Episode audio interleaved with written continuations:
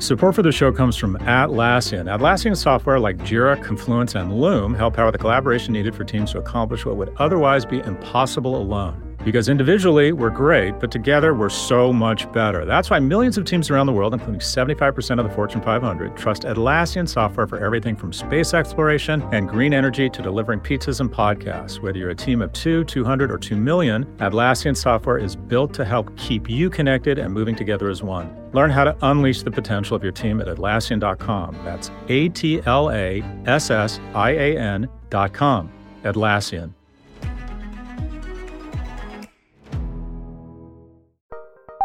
Join Capital Group CEO Mike Gitlin for a new edition of the Capital Ideas Podcast.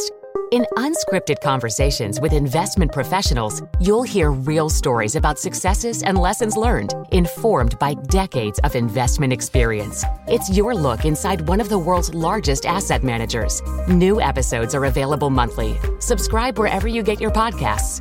Invest 30 minutes in an episode today. Published by American Funds Distributors, Inc.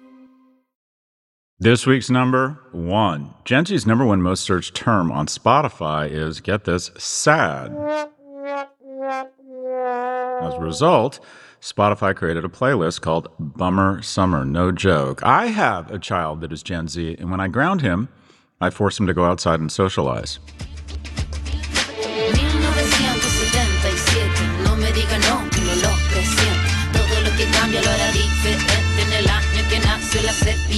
1977, no me diga no, que no lo presiento. Todo lo que cambia lo hará diferente en el año que nació la sepia. Welcome to Prof G Markets. Today, we're discussing ARM's IPO, Instacart's S1 filing, and Salesforce's earnings. Here with the news is Prof G media analyst Ed Elson. Ed, I have this new sensation. I am happy to see you. It's great to hear. I've been so sad without you. It's been life's been meaningless and dull for all of August. I'm I'm glad you're back. I get it. I understand. I think everyone can empathize with that. Are you going to keep doing this? This whole take an entire month off of work thing? Yeah, I've done it for a few years. You don't get anxious that you're not working? Yeah, I get restless. I try to do some writing. I'm actually really good at doing nothing. It's like a core competence, but I like to at least have some deadlines and try and do some stuff. I think I did less this August than I have done, I don't know, since I was in college, where I did, I was outstanding at doing nothing in college. But yeah, I'm glad to be back at work. Any exotic experiences? Mm, not really. We were in Colorado and then we were in Nantucket. Nothing that interesting. I was in Mykonos. So how was Mykonos for It you? was it was epic. Epic? What does that mean? Seven days of um, not drinking and not partying, just hanging out, wholesome fun. What? what happened? It was all a blur. It was great. The only thing I know for certain was that dude. Eh, never mind. Break down the news, Ed. Save me from myself here. All right, let's start with our weekly review of market vitals.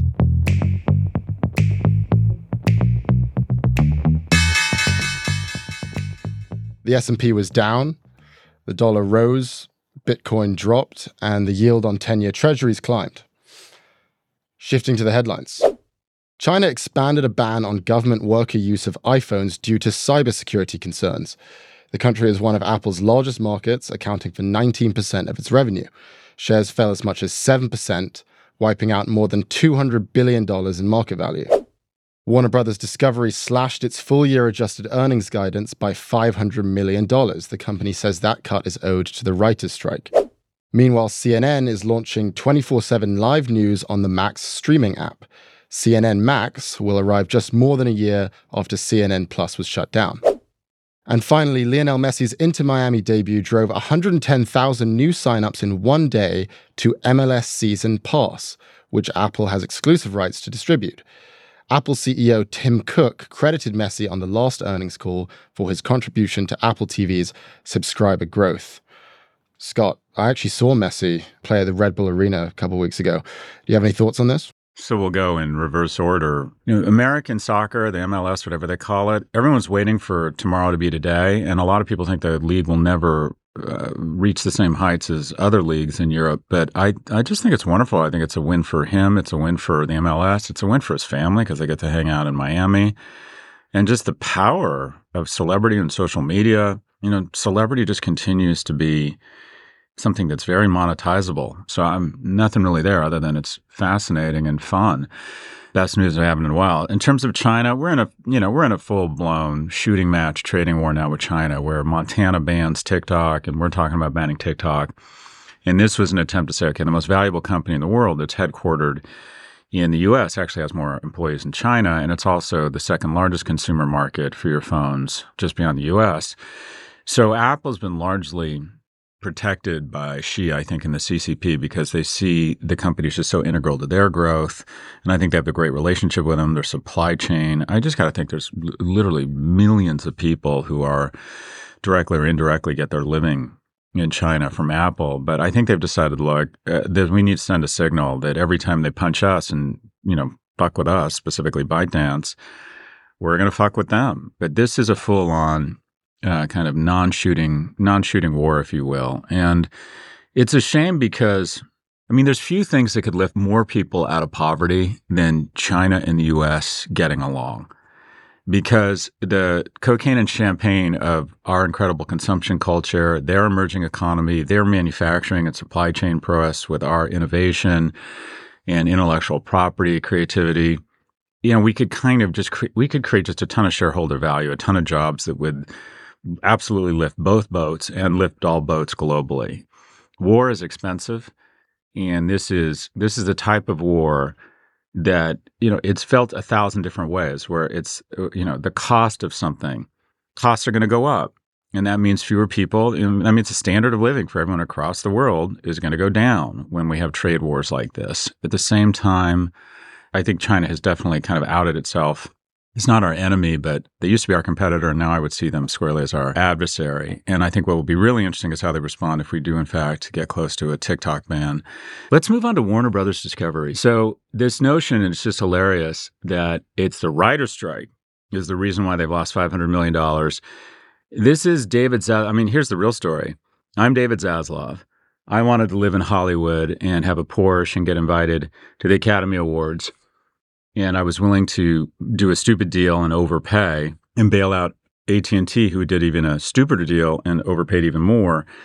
And now I'm going to blame the, my melting ice cube of a shitty business, specifically cable television, where the ad rates continue to fall and advertising revenues continue to fall. I'm going to blame it on the writer strike. And I don't doubt that the writer strike hurt these guys. And what's interesting is that the notion that Netflix is on the same quote unquote side of the table as Time Warner and Disney is just ridiculous because I believe every day the writer strike goes on, it does hurt Time Warner, it does hurt Disney because they can't go to the upfronts and sell advertising because they have no new programming. Whereas Netflix, who gets a great deal of program internationally, 10,000 people producing content in just Madrid alone, and a content queue that is just so dramatically deep.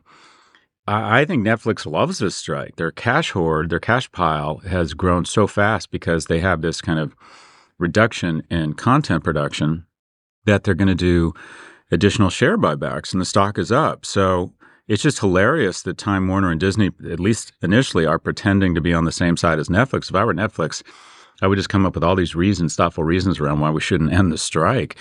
Netflix comes out of this a big winner, Time Warner a big a big loser. But that half a billion dollar loss, it's just uh, to be in ad supported cable is just a shitty business. I think where the model is headed is I read something super interesting. The guy who started Five Hour Energy is now a multi billionaire, is going and buying these regional sports networks and essentially firing everybody and using AI to produce minimum viable content at a fraction of the cost. I think you're going to see a lot of that. I mean, here at Prof G, we're talking about using AI to expand into different languages at what would have been several thousand dollars an episode to get an actor to read, uh, you know, read and try and exhibit the sort of good looks and charm of Scott and Ed, respectively, respectively. now with AI, the, the our crack tech team here has found the right technology where we can do this for you know much lower costs and if it works we're going to do it in portuguese and anyways that to me is kind of the new model of media ground up using technology to do stuff kind of that's not as good, but 90% is good for, you know, 2%, 10% of the price. So what I think is going to happen, what I think is going to happen is that we're going to go good bank, bad bank. And that is there's going to be consolidation.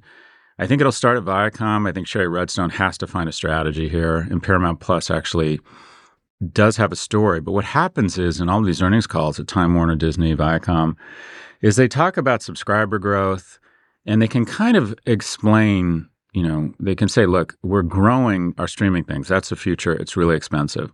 But I think the market will say, all right, we'll give you the benefit of the doubt. At least it's growing.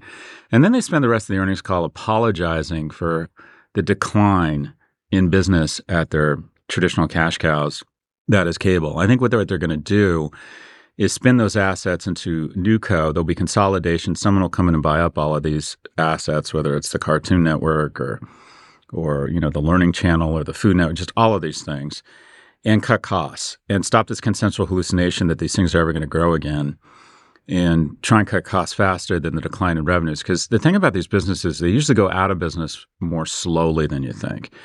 I mean, Disney, Iger has basically said FX and ABC, he's put them in the front of the lawn and said, best offer, you know, no reasonable offer refused. Because what happens in these multi, you know, headed hydras with different companies with different business models is that people or investors hate conglomerates. And they'll look at these things and they'll find the shittiest business, which is the ad supported cable businesses, and they'll assign that multiple of that value to the entire thing. When Peacock or Paramount Plus or HBO should trade at much higher multiples. So the I believe that Paramount, Time Warner, Disney could probably shed these cable assets or sell them for a dollar. And within a year, their stocks would be higher than they are now, even without those cash flows, or if they could strike a good deal to get, you know, monetize or securitize those cash flows in the sale, because their story would just be cleaner. I think the CNN launching a 24 7 live news on the Max streaming app is actually the beginning of a very innovative idea. And that is if I were CNN, I would become like Intel inside. And that I would say, okay, I have a newsroom. I have the best newsroom in the world. And if Netflix, you Netflix or Apple TV or Amazon pay us X dollars, in exchange for that, you can put a little CNN logo on your app or on your service or on your platform. And at any point, someone can just click on it and click business, politics, culture, and get, you know, a 10, 15, 20 minute loop that's updated twice a day during a normal day, 12 times a day during the insurrection. Because the thing that kills these things is the cost of having 16 hours a day of programming. And what they really should do is people don't want all that programming. CNN should say, we're going to bring you the best news in the world because we have the best newsroom in the world. But for two, five, a hundred, three hundred million dollars a year, Apple TV Plus, you can have access to just plug and play news. So, and I think this is a start. I think having the ability to be on, you know, HBO Max and just click a button and have over the top, tighter, commercial free news, I think that makes a lot of sense. I think it's smart. And I think that's, if you will, how CNN creates a lot of value. We'll be right back after the break with a look at ARM's IPO.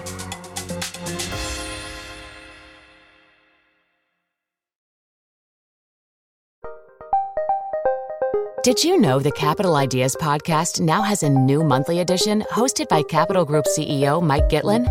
Through the words and experiences of investment professionals, you'll discover who was their best mentor, what's a mistake they made that changed their approach, and how do they find their next great idea. Subscribe wherever you get your podcasts. Published by American Funds Distributors, Inc.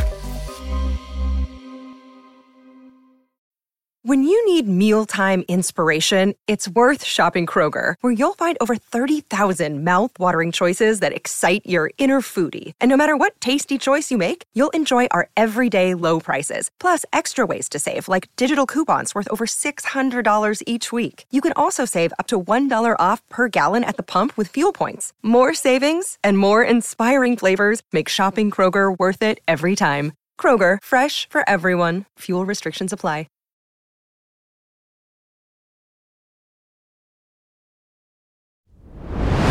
We're back with Prof Markets.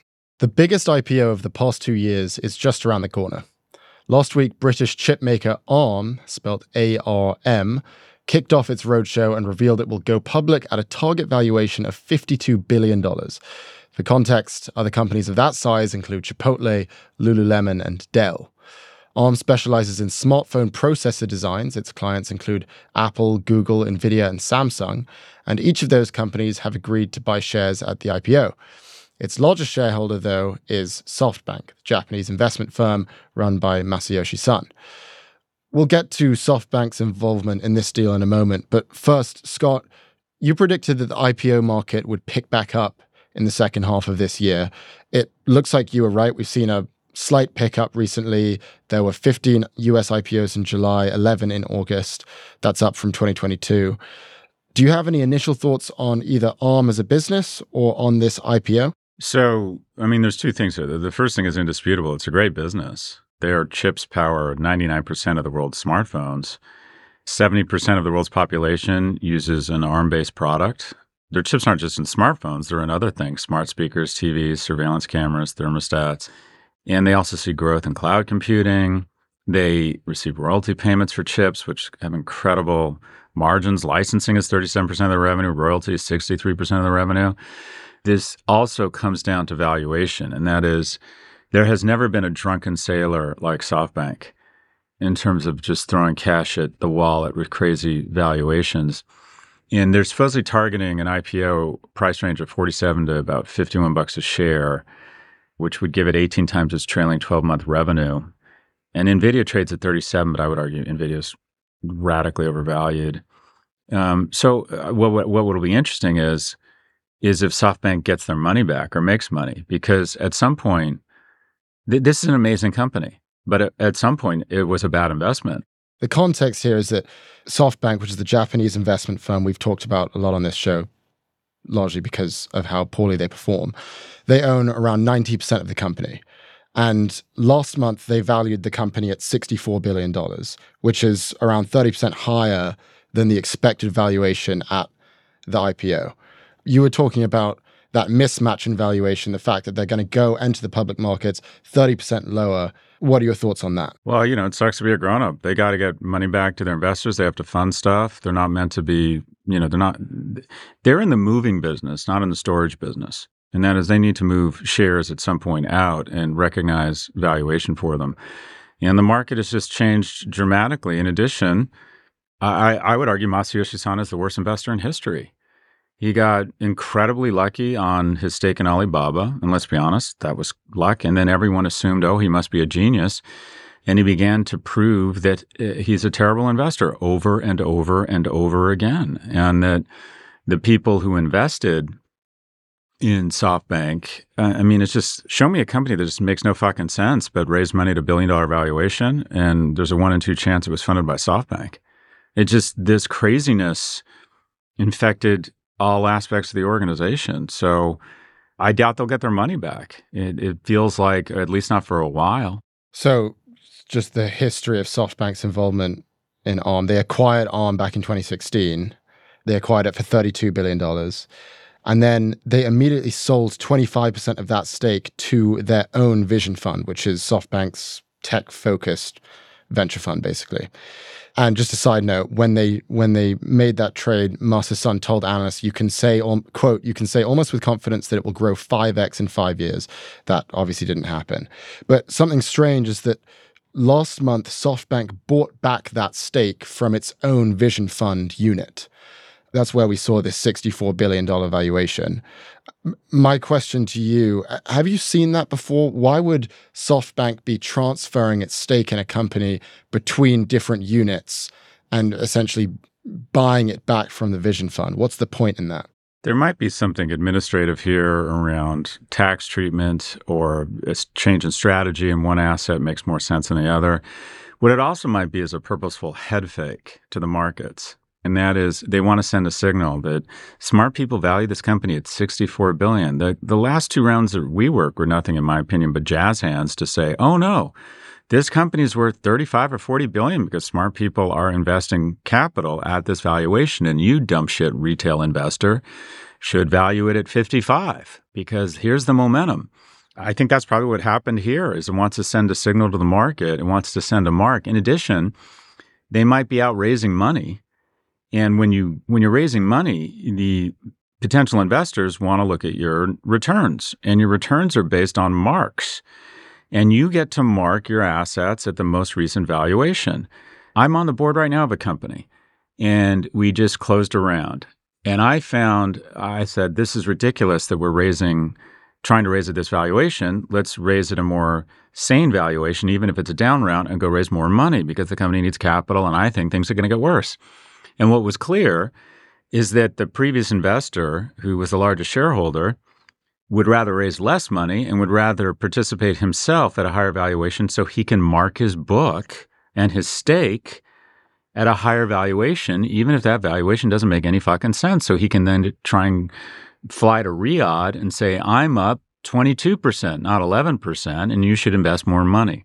So you really have to look, uh, these related party transactions are fake marks. The only marks you can trust are marks where a round is led by fresh capital that is new capital into the company. And uh, they can get it wrong, but at least they think that is what the company is worth and that they're going to get a return on that investment.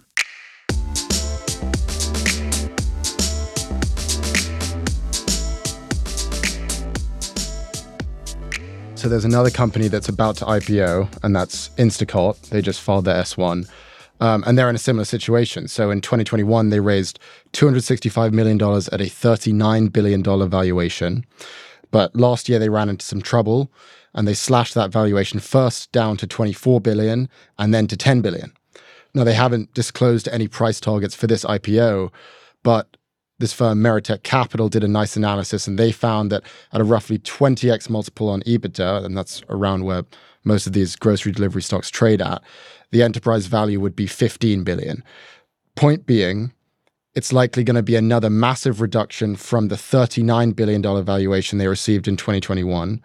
Do you have any thoughts on Instacart's valuation journey? We're going to see a lot of this. Again, this is a great company, a pandemic darling. They execute well there's no reason, in my opinion, unless you enjoy it, for anyone to go into a grocery store. I think other than gas stations, grocery stores may be the worst retail.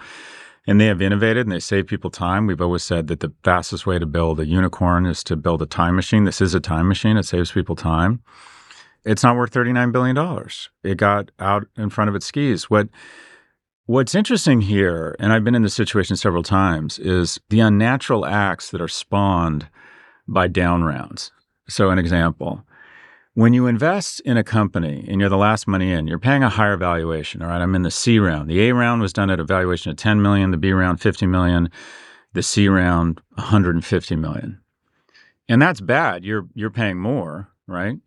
But the good news is you get something called a liquidity preference, meaning that if you invest 10 million bucks, or let's call it 25 million bucks in the C round at a valuation of 150 million, and then things don't go as well and the company gets sold for 30 million to another private company, the last investors get their full 25 million back before anyone else gets anything and it waterfalls back until all the prefs have been met and then the common shareholders start to participate pari passu with everybody else. That is a wonderful thing to have. Now what happens is is if a company's going public and this happened to be a red envelope at a lower valuation than what investors invested in the last round they're kind of pissed off and they're thinking, well, actually, we'd rather you sell it to somebody else and then we'll get 100 cents on the dollar instead of 70 cents on the dollar. But the previous investors wanted to go public. And so there's some arm wrestling and some wrangling and sometimes some dealing. But generally speaking, what I say to entrepreneurs is be careful about raising money at a really big valuation because, granted, most investors, I'm looking at an investment right now and we're arguing over valuation. I'm like, all right, uh, you have to prove to me or show me how I'm going to get 5x on this if it goes well. So, okay, be careful what you ask for. If you raise money at $150 million valuation, keep in mind those investors are expecting you to have a liquidity event in three to seven years at 750 million. And if you don't, what st- what stage is this company that you're looking at? It's a growth stage company. So it's a company that's doing. It's a, a small VC backed company in a business very similar to to L2, so I understand it. The company's killing it. The founder's great.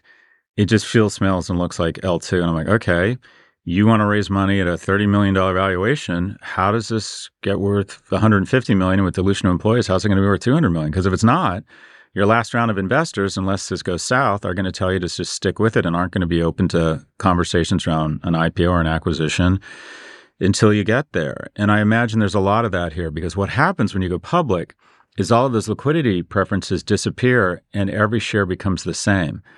So anyone who's underwater or invested a large valuation would rather them keep going and not do the IPO unless they're fatigued and they just want to get their money out and they want some liquidity and the company will be worth more and have the currency and the capital to grow the business. And the early investors are dying for everyone to convert to one class of stock because then all those liquidity preferences ahead of them dissolve and go away.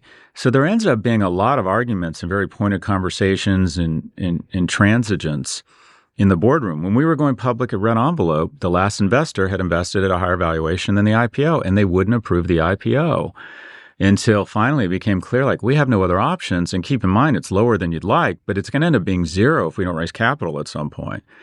The capital markets are friendly, so you're going to get, you know, would you rather get 70 or 80 cents on the dollar or, or 30 in two years if we don't maintain momentum, have the currency for acquisitions and the capital to fund the business. This is going to be a really interesting one because while they're trying to position as technology, it sort of is, but where I think they get most of their money is from advertising on the platform. And what's interesting is that the margins that drive grocery and even Amazon are not actual the sale of groceries. It's the equivalent of shopper marketing. So what do we mean by that? You buy diapers, there's like no margin on it. The store doesn't make much money, but what they make money on is Pampers will set up a cardboard cutout end cap and they pay the store to try and gain market share. Picture of a cute baby, cutout of Tom Brady and a Bud Light end cap. They actually shopper marketing or in-store marketing is actually a bigger business than brand-based marketing or advertising, which was shocking to me. And Amazon makes just a shit ton of money going to Pepsi and saying when someone types in or searches for Coca Cola on the Amazon platform, would you like a Pepsi ad to come up? It's just an amazing business. And my understanding is the same is true of Instacart.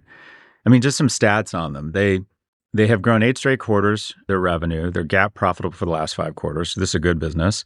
Online grocery, the category is growing. It represented 12% of the grocery market, and that's up from 3%. We were really slow in the US to get there, and it was obvious it was going to happen at some point. They've got about a 2.6% share of the overall US grocery market and 22% online.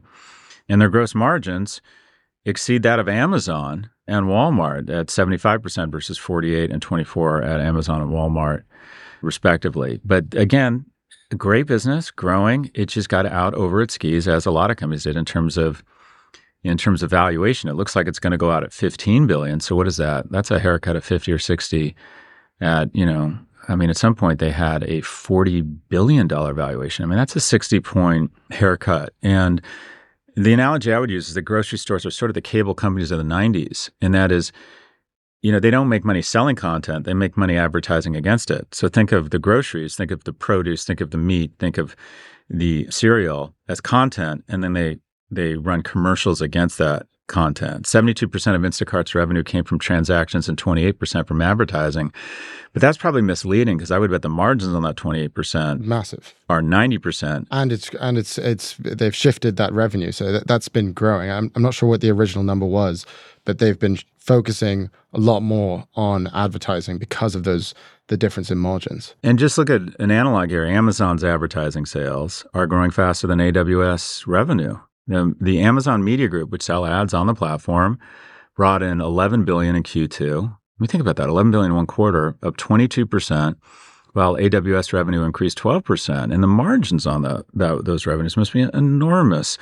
So Instacart is you know, is not in the business of grocery. It's in the business of selling you groceries such that it can sell ads against that content of produce and meat. We'll be right back after the break with takeaways from Salesforce's latest earnings.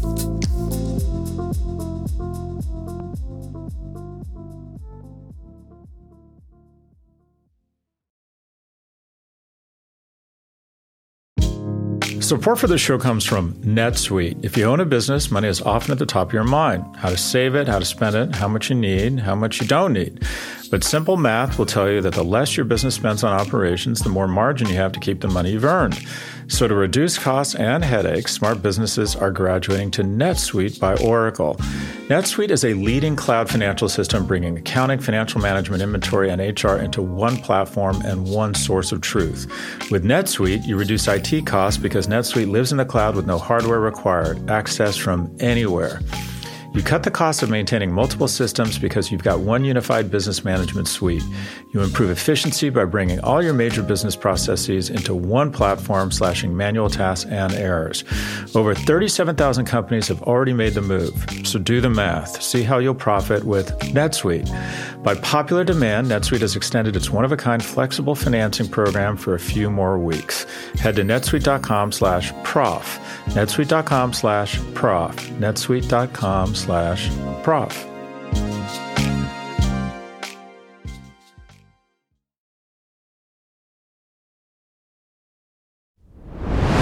We're back with Prof G Markets.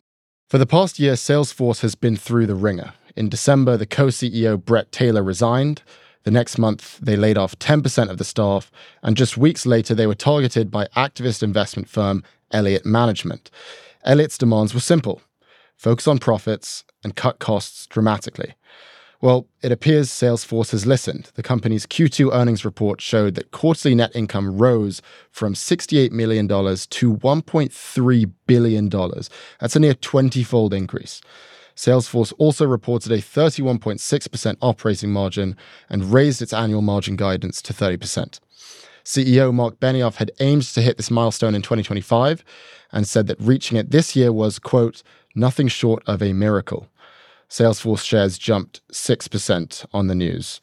Scott, reactions to that? So 2023 was supposed to be, or has been coined, the year of efficiencies, and there's sort of bad, better, best. So the bad of this is Elon Musk, who laid off 80% of his force, and that's not the bad part of it. It's that he also incurred a 60% revenue decline.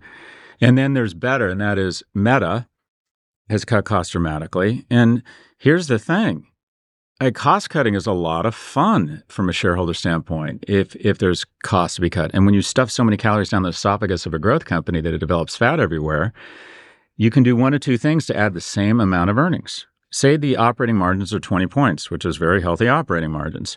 You can either grow your top line by 5 billion or cut costs 1 billion. Same effect to your earnings. So when you actually come to the conclusion that we're a little bit overweight, maybe even obese here, and we're going to go on a diet, and it's not fun, and there's so much pattern recognition and expectation that we're going to keep investing, keep hiring, keep spending, keep growing. The the cost cutting can be just incredibly powerful, especially if it doesn't have an impact on frontline sales. So as we predicted last year, and, we'll, and we're sticking to this prediction, I think in Q4 of this year, you're going to see record earnings across big tech because they've discovered the great taste of cost cutting without the calories of losing revenue growth because there appeared to be just thousands, if not tens of thousands of people doing almost no fucking work. And then uh, this is kind of the perfect activist play. And Salesforce is really sort of embodies the best of this year of efficiency. And it also is sort of a testament to the power and the importance that activists play in the ecosystem. Elliott came in Elliott needs a company where they can put billions of dollars to work because they've raised a shit ton of money because of their success. And they look at Salesforce and like, great company, great leadership.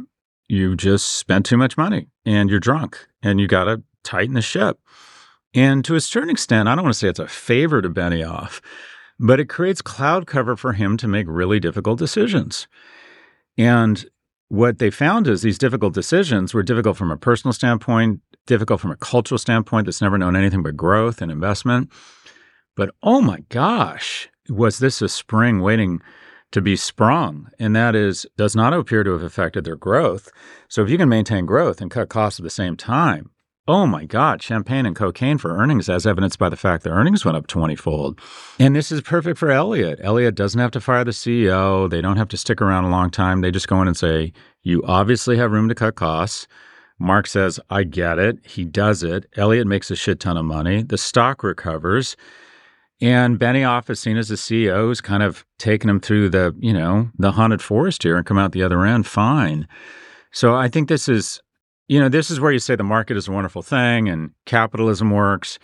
But this is an activist play that appears to be working out for all parties. And while everyone's focused on Meta's cost cutting, the I think the real example of kind of where it worked out for everybody, obviously, except for the people who got laid off, but my guess is they're going to be just fine in an economy that has historically low unemployment. You know, this just kind of this felt like win-win-win across the board.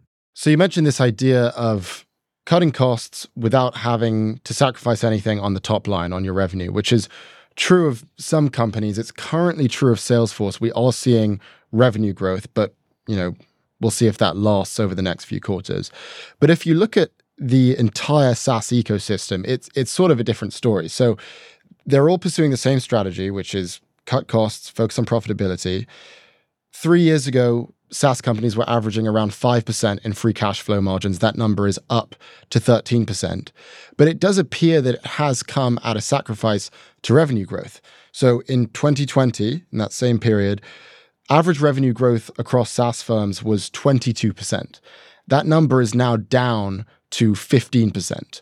So is there an argument to be made here that maybe these software and SaaS companies are overcorrecting, that they're playing too defensive in terms of pursuing profitability, and maybe they should be taking risks and investing in new technologies and finding new growth opportunities so that they can expand revenue in the top line. Well, so the question comes down to this is that decline in revenue growth a function of a lack of investment or the fact that the economy has just slowed down, things have gotten more competitive, and the kind of crazy big gulp Grande Venti ayahuasca trip that every small company was on with cheap capital, that that is always a big part of a customer base for a SaaS company.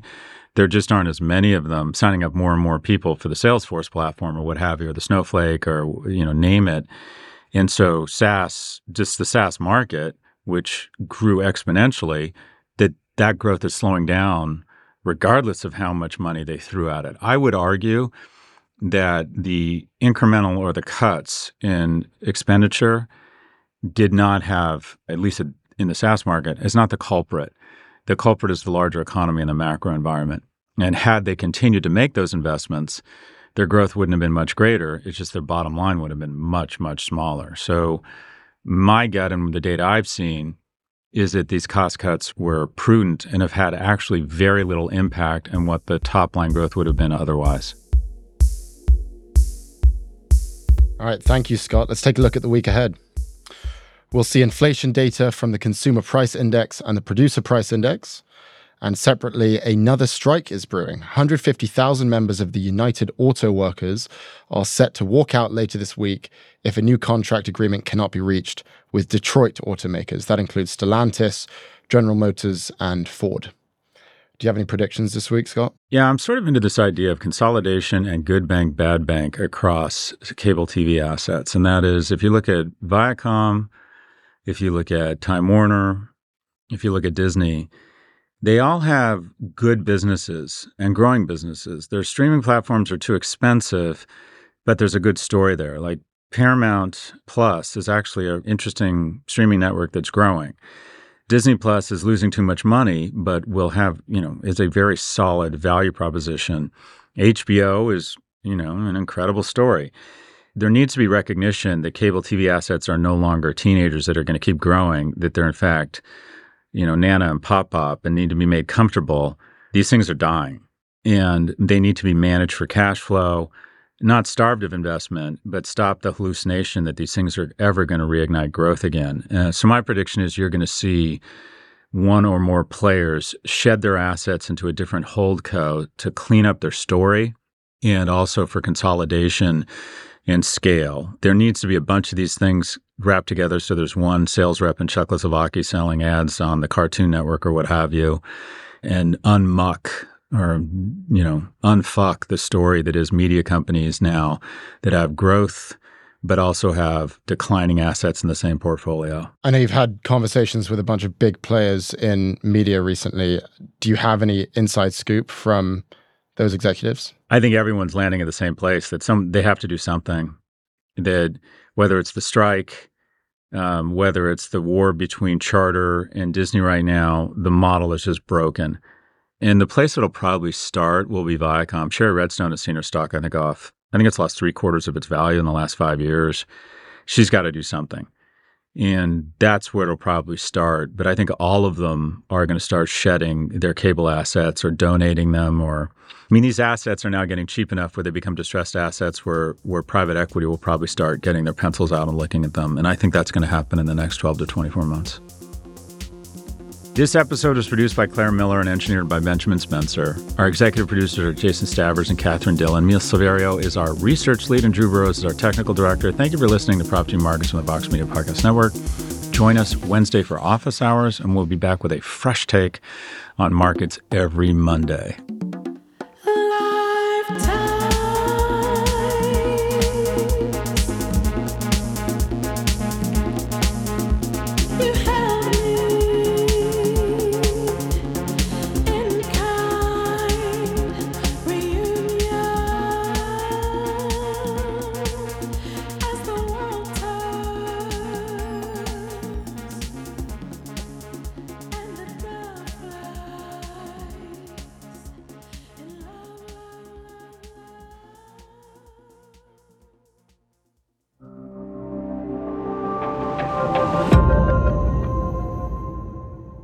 Gotta let the engine heat up. You don't remember this because you're you're 14, but my dad literally, when we would go somewhere and it was cold, he'd say, "Oh, I'll go start the car and get the engine heated up." And he would go into the garage, Just turn on the car, turn on the car, and let it run for 10 minutes before we could actually drive. That was the technology that I had to that I had to deal. I had a Plymouth Fury 3. That bitch was so sexy. Got like literally four miles to the gallon or four gallons to the mile and roll up windows, like no power steering. You like get a workout trying to just turn the thing, and oh my god, it had a V8.